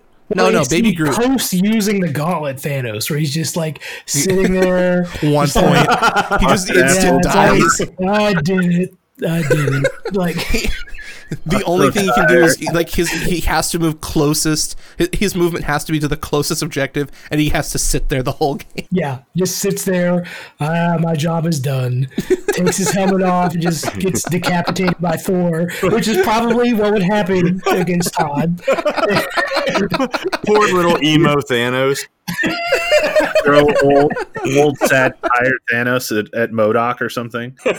but but yeah I, I sincerely think ronan is going to be a five drop like he's probably going to be this really heavy gross just like nutty character that you're like ugh gross I hope so. Like I, I, I'll be honest. My biggest fear is they keep dropping all these two point characters, and we're gonna end up with like eight activations at twenty points, and that, like that's where we're all gonna end up playing because we're gonna want to go wide and try and spread out and overwhelm people with extra activations after they're done. Yeah, that they makes me happy that's my They play style stop with two pointers, and I'd be happy right now. They- what I they don't absolutely see could. either is like a whole bunch of five point Thors coming out because those are like game breaking every time they come out. like MODOK was a problem, then Thor was a problem, and then what's the next one? Ronan's So, boring. I mean, like Thanos, is he going to be five or is he going to be six? Is He gonna should be four? six. I feel like he should be the.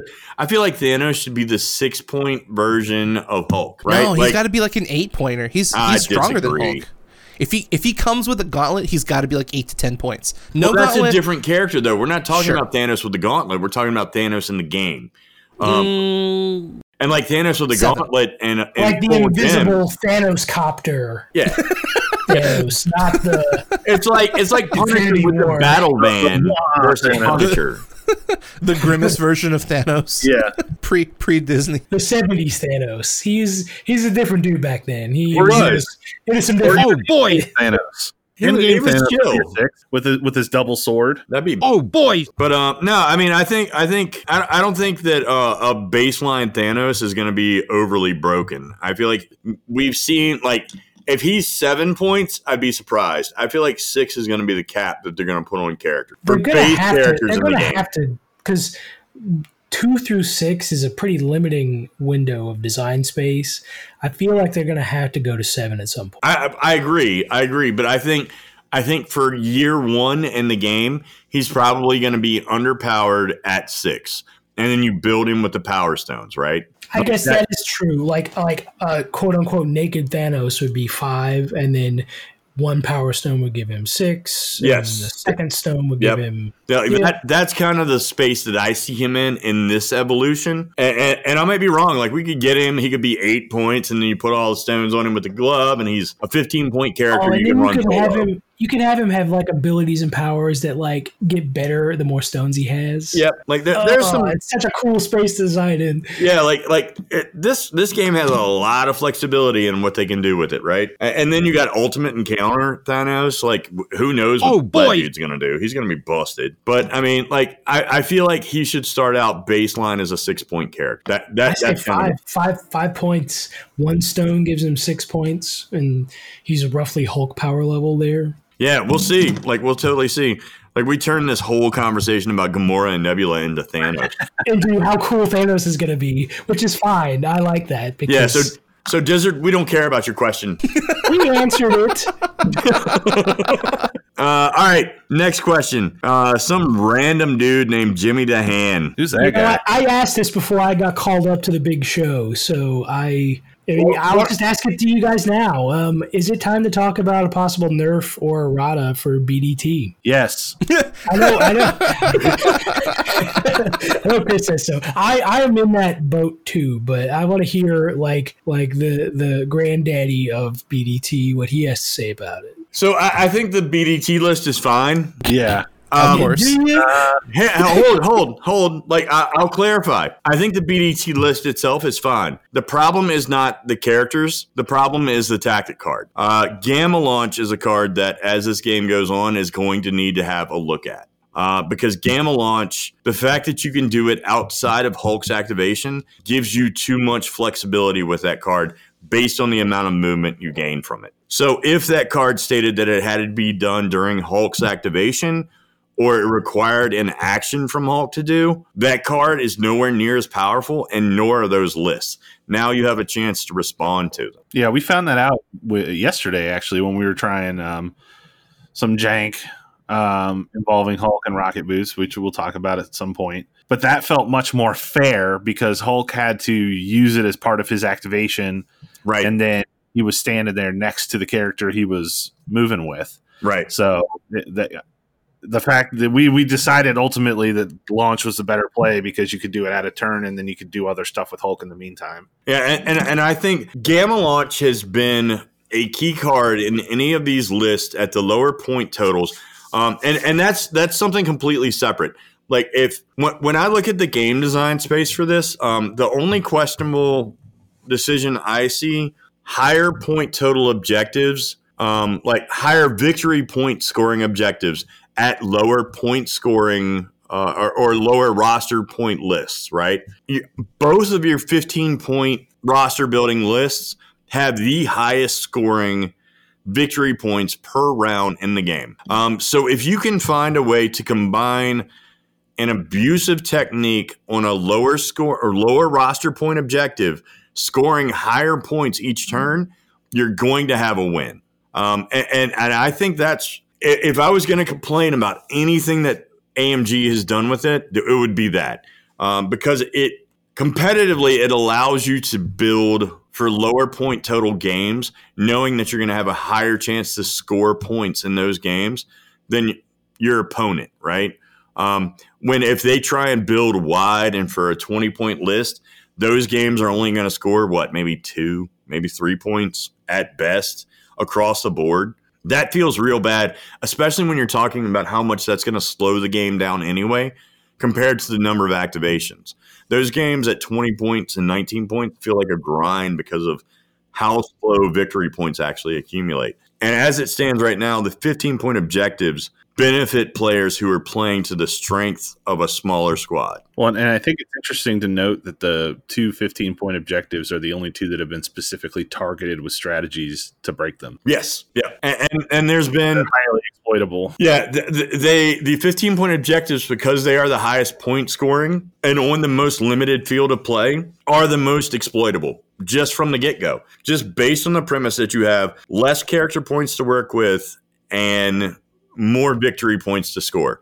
So if you have a strategy that can actually accommodate the objective, you are in a better chance to score points and take a victory from turn one than your opponent is. Um, to answer the original question as well, um, I think they might need to. Uh, I know you said you think the characters are fine, but I think it wasn't a mistake that they made every character's throw only usable once per turn, but then they printed Thor who can throw three times per turn, and look when it's being broken. Well, I Um, mean, I so- mean, I think limiting throws to once per turn or something like that. Because I mean, what you did to Mike yesterday was abuse.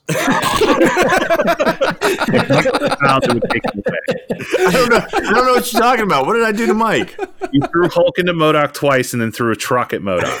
Oh, Days MODOK in one turn. I I didn't. And here, here's the best thing. I threw Hulk into MODOK twice and threw a size four truck into MODOK. I never attacked MODOK and dazed him. Yeah, you only And- attacked Hulk, and- and, one of your attacks only got one hit, but it was a wild. you only did like four actual physical damage from the attacks, but you did like eight from the No, throw. no, I did a solid 10 to MODOK to daze him, but only four to my target. So you only gave Hulk one extra damage die on his Yes, attacks. exactly. But Right. dazed MODOK, But he did which essentially damage. renders him useless. Yeah. Oh, yeah. oh, and Mike braced one of them, so it was two throws for ten damage. I, I threw I threw 15 points of damage at MODOK without actually attacking. So what you're saying is BDM is not the counter to Well- BDT? Is that the rocket boots, which puts Hulk right next to throw uh, MODOK, which is like handing Thor a rocket launcher. it's like here's a cruise missile for everybody. Like, okay, I'm moving MODOK here, but I'm going to give you this rocket launcher. Don't do anything with it. And Thor's like, well, I don't know. I got a rocket launcher. I can't want shoot it. Kind of to shoot it smash. three times. So, Um, so yeah, I, I think that it's it's interesting that all characters, including the characters they gave a free throw to in the Hulk Ultimate encounter, can only use it once per turn.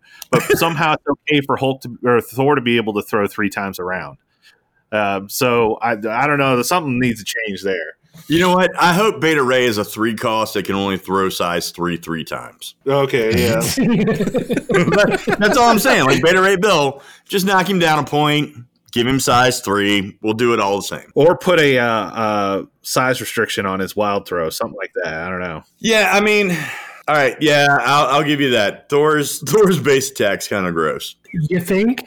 I don't even think I've seen you use his other attacks. I, I have once. And he played like 25, 30 games with BDT, and you've used his other attacks once. Yeah, like yeah, probably. Uh, well, I mean, why would you? Like, honestly, why would you? I would rather take the the one out of six die roll chances to hit it to hit the wild to throw than uh, I'm going to roll five dice and shock you. That does, No, and, I I'm, I'm going to pay one for that. That's how crazy that Well, you do that because it's range. Because he's he has a range five attack. It's Why, stupid. why am I ever at range? I'm going to gamma launch him. I think the idea is the other characters you don't immediately daze sprint as far away as possible from him. Those of us that have played Thor in lists that don't involve Hulk, which is not Todd, have used uh, the hammer throw because it's a five range for one. Five I, range also, I energy feel a little one. weird. I feel a little weird answering my own question, but I 100,000% agree with Todd. If you just ban or cha- actually just change Gamma Launch so you have to do it on Hulk's activation, and Yeah. that changes Yeah, the that will, that will solve a lot. Like, like so now all of a sudden MODOK into that list horrible because now you're like, all right, cool, gamma launch. I'm gonna gamma launch Thor, right? Well, cool. MODOK's gonna go, and MODOK's gonna say, cool, move back, and then I'm gonna do something else, and I'm gonna get a chance to actually attack you twice, maybe if you gamma launch him, and I might even daze him because that's your weakest weakest defense. And then now he wants to charge into MODOK? Like that feels real bad because now his wilds are turned off. He doesn't have the ability to take advantage of that five range launch and charge and just Oh boy! doing Oh boy! like it he can't do it. Um, but Thor with that free five range movement is awful. I'm just saying it's warped the game enough that 15 points is now all right. Thor versus Thor mirrors. Let's go. Let's do this. We've tried having like wide lists with like five, six characters, and it's not enough. Yeah. It, it- it's. I mean, Thor loves those because it's like little squishies that he just stomps on when he jumps over there. Like He hits one for four damage, throws it, it takes one and collides with somebody you- else. that You, don't want to do that because you can't use that four damage, four health character as a missile at that point. So Yeah. it's ideal to hit him for three, throw them into someone to deal the fourth damage Yeah. to daze, and then hit the other character for. Yeah, I mean, and that's and that's the things, right? Like, like I- I've seen a lot of discussion. Like, there was actually a list that people were talking about. Now that we've seen the spoilers, where there was a what is it, a five or six character activation at fifteen points with Gamora. You can with four two cost characters now. You could definitely pull off. Uh, So, so at fifteen now, this is a list you can pull off, and people have asked me if they think that this is a problem, and I think the list was Star Lord, uh, Rocket, Okoye, um, Nebula. So that's six, nine. You have six points left. Groot and Winter Soldier, right? So that's a six character activation. And if I thought that that would be problematic for BDT, And I'm going to tell you that I 100% think that it's not, especially if we're playing 15 points on gamma shelters. You can only spread so wide. And, and if you want to know my turn sequence, this is what it's going to be pass, pass, pass. Move Hulk to the center point, move Hulk to the first point, gamma launch. Oh boy! You mean you mean Cap? Uh, yeah, I'm sorry. Move Cap to the center point, move Hulk to the first point, then gamma launch with Thor. Like that's going to be my turn sequence. And I'm going to make you commit characters moving. Uh, and, and, you know what I'm going to do in the next turn? The exact same thing, except I might, I probably daze somebody and mess somebody up. So I'm probably going to go pass, pass actions, um, depending on what it is. Uh, and depending on where Thor is at that point, I, I don't feel like that is as problematic because those characters are so much softer Yeah, they can't afford to to play wide on Gamma Shelters because they'll die to the damage. Yeah, you're, yeah, you're going to take points, and, and what I'm going to do is actually, and also what you've done is every one of those characters is size two, and now you're turning on Cap's throw as well with his with his uh his uh Shield slam. yeah with his shield slam. So now I've got three characters that are to throw you around and slam you and do all kinds of stuff. And if I'm not dazing you, like if I roll my damage and I'm like, all right, cool, I got the wild, I can deal two damage, and that guy's to be at one. You know what I'm to do? I'm to throw you out of range. So now that's become effectively a stagger where you actually have to move back into range to keep from dying before you can do something else. So there's there's a lot of plays in there that you have to be aware of. And and I don't necessarily have to throw you for damage into someone else if I'm throwing you out of position and making you waste actions. Because that's how I'll limit the interaction of a wide list is putting them out of position. But I'd love to play it, dude. I'd love to play it right now. uh, so last question, War Game, uh, Wargaming Dad asked, how much terrain do do you think we should have on an average table? I think this is a pretty simple question to answer. Uh, usually, you want 25 to 30% of your table to be full of terrain. And we talked about this uh, much, much earlier in our episodes, probably in the first five. But uh, the easy way to determine if you have enough terrain is to just literally clump it all together in a corner of your board and then, like, you know, draw a quadrant. Is there 25% of that corner filled with terrain? Yes or no? Um, it's it's problematic with characters that can throw so frequently. So the other thing we discussed was making some of that terrain uh, non-interactive. So you can have some buildings and things that you just you can't throw, you can't move. You can pretend, you know, maybe it's not a skyscraper building, but you can just say, "Hey, this is a skyscraper." Thor can't throw it uh, because you don't want to litter the field with a bunch of throwable terrain that can be abused. But at the same point, you don't want your board to be so empty that you never actually bend your movement stick and it's always a straight line. You want to actually have to maneuver around the table. So I think that's the simplest and fastest way to determine if you have enough terrain is just stick it in a corner. You know, how much percentage of the board is it eating up? You know, is it only like 10%? You probably want some more. Like 50% is way too much. Like I said, 25 to 30% is probably a safe number. Yeah, Yeah. um, I mean, what what I do at the shop is I normally have boards when, when when we're allowed to have tournaments and there's not a plague going on, right? Um, what, what what I normally do is I have three to four pieces of non-interactable terrain, so like maybe three buildings on a three by three map that are size five or bigger, right? Uh, and then we set up roughly about 18 points worth of interactable terrain. Um, so that that's kind of the gauge that we've been using at the shop. Uh, the way we run our actual tournaments is pretty much the same way, right, Chris? Like two to three pieces of non-interactable, nine points worth of interactable terrain per character or per player, and then let's go. Yeah, that's it. And the non-interactable terrain, I think, is the most critical part of that because that affects the game state. You got to take it into account. It, it incentivizes bringing flyers and wall crawlers and all that kind of good stuff, and, and just generally makes things more interesting. Provides a lot of cover, that kind of stuff, Yeah, and it can't be thrown at you, which is nice when you play Thor all Oh the boy! time. Oh, don't forget Hulk. Hulk can throw stuff too, man. Yeah, no, no. I mean, the non-interactable terrain. uh, See, I look at the board as potential damage. Non-interactable terrain is one damage to me. like, cool, I can deal with one damage. That's fine. Let's put some more buildings out here. Let's put some light poles and buildings. Yeah, and, and due to you guys having played so frequently with BDT and thrower like characters that throw items, I feel like that's not a great perspective for the game. I'm not saying it's wrong. I'm just saying like I, I would hate to show up to a game and look at a board and be like, okay, that's like three damage on average. That's two damage. That's like five. I have to like. I feel like terrain is supposed to be terrain, not a mathematical equation where you have to be like, okay, I can't, I, I need to stay away from that because that can kill me. So I, I do hope, and kind of backtracking to Jimmy's question, I hope uh, AMG finds a balance where terrain is terrain with a splash of stuff that you can use for damage because, like, I never felt that Crisis Protocol was uh, terrain the game where you just use terrain and other characters as weapons. Like, Well, it just depends thematically, that doesn't like make any play. sense to me. Or I'm sorry, me- mechanically, it doesn't make any sense to me where your battlefield is arguably a disadvantage based on the characters you bring.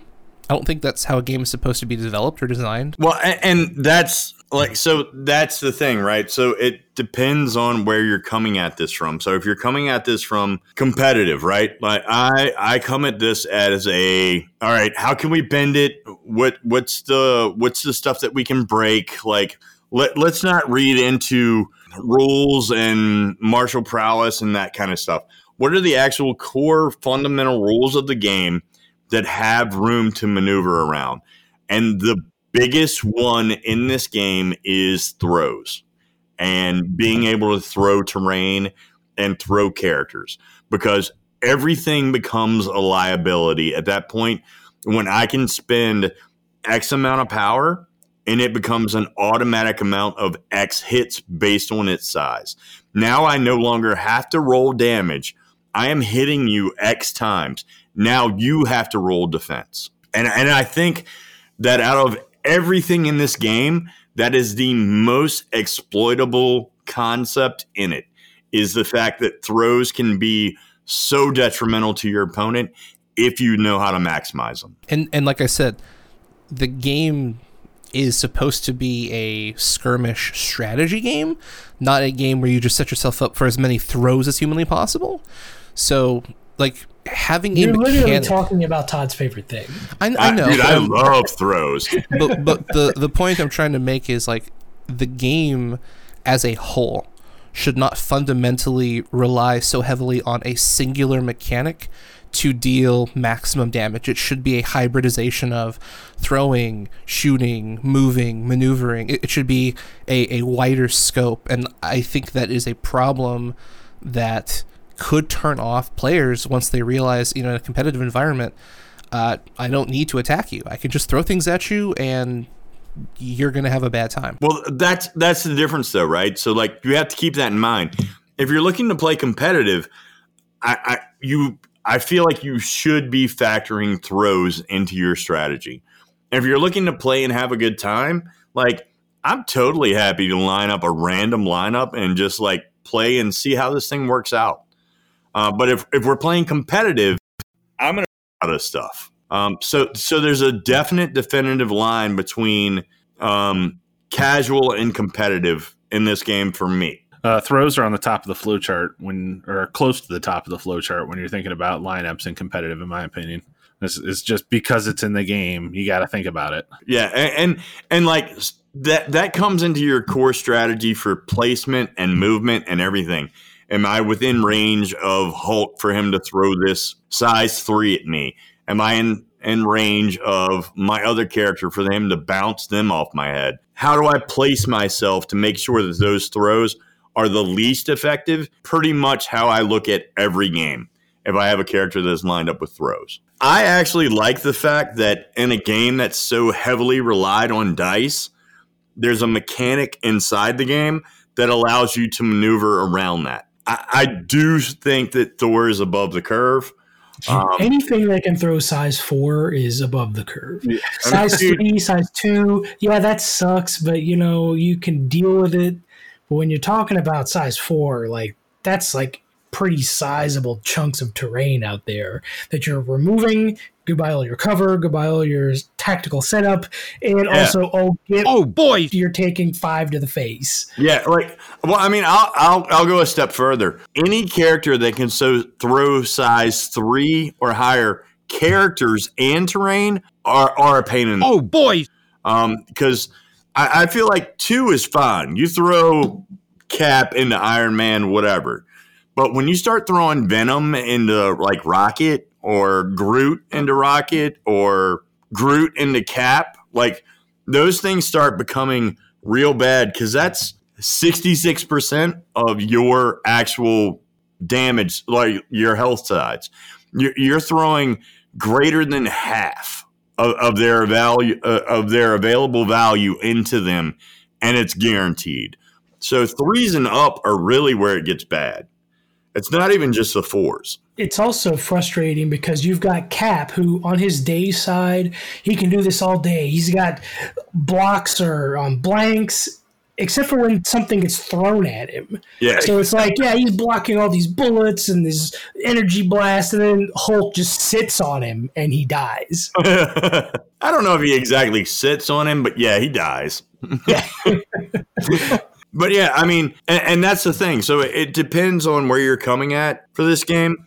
Um, for casual, I don't think it matters so much because I don't think you're looking, if you're playing casual, I don't think you're looking for optimal damage output. You're looking for fun thematic stuff that's fun to play. Um, and, and I think at that point, like, if you got a couple throws in there and everything as well, like you're having fun. You're interacting with the board. You're interacting with the characters. Uh, you can learn how to manipulate board state, throw people out of range for objective control and stuff like that.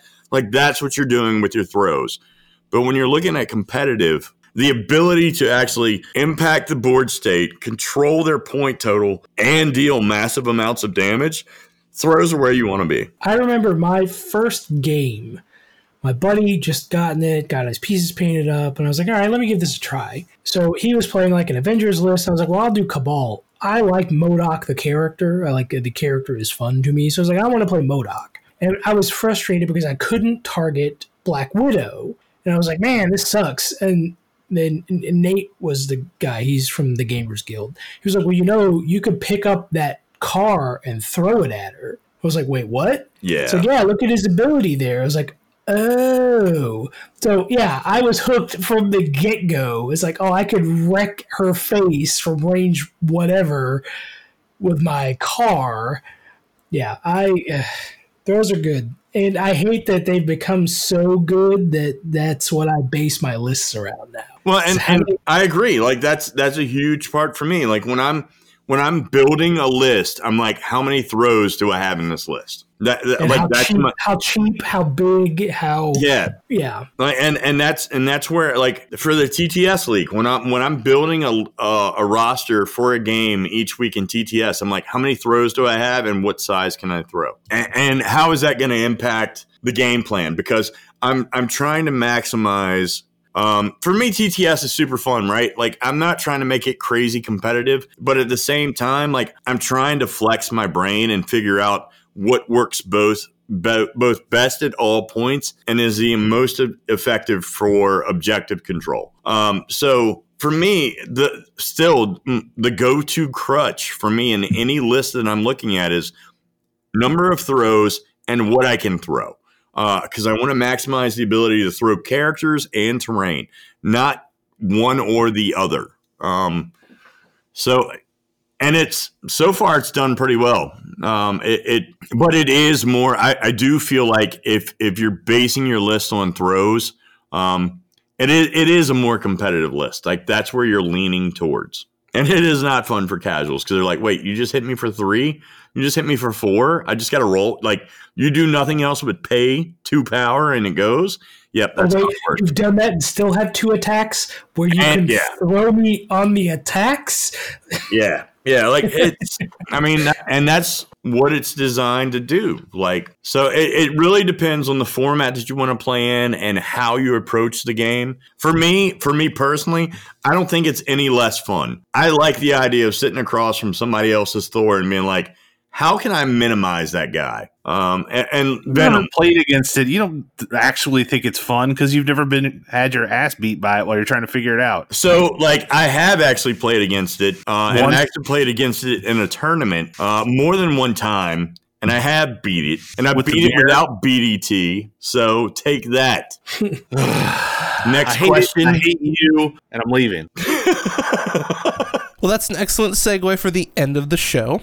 So, as everyone begins to head home safely, uh, we'd like to say thank you very much for joining us. Thank you so much for listening. Uh, if you have a question you'd like to hear read on the air, check out our Discord channel. And, um, you know, if you have the time, we'd really appreciate people leaving a review on both Facebook and or your favorite podcast aggregate. So, Google Play, Apple, uh, iTunes, all that good stuff, because we'd love to let people know uh, what you guys think about it, uh, what you like, what you don't like, how the show's doing, and then we can use that uh, feedback to help grow the show, improve everything across the board, and just have a lot of fun while we record these things. So, thank you very much for joining us. We'll see y'all next time, and as always, Excelsior!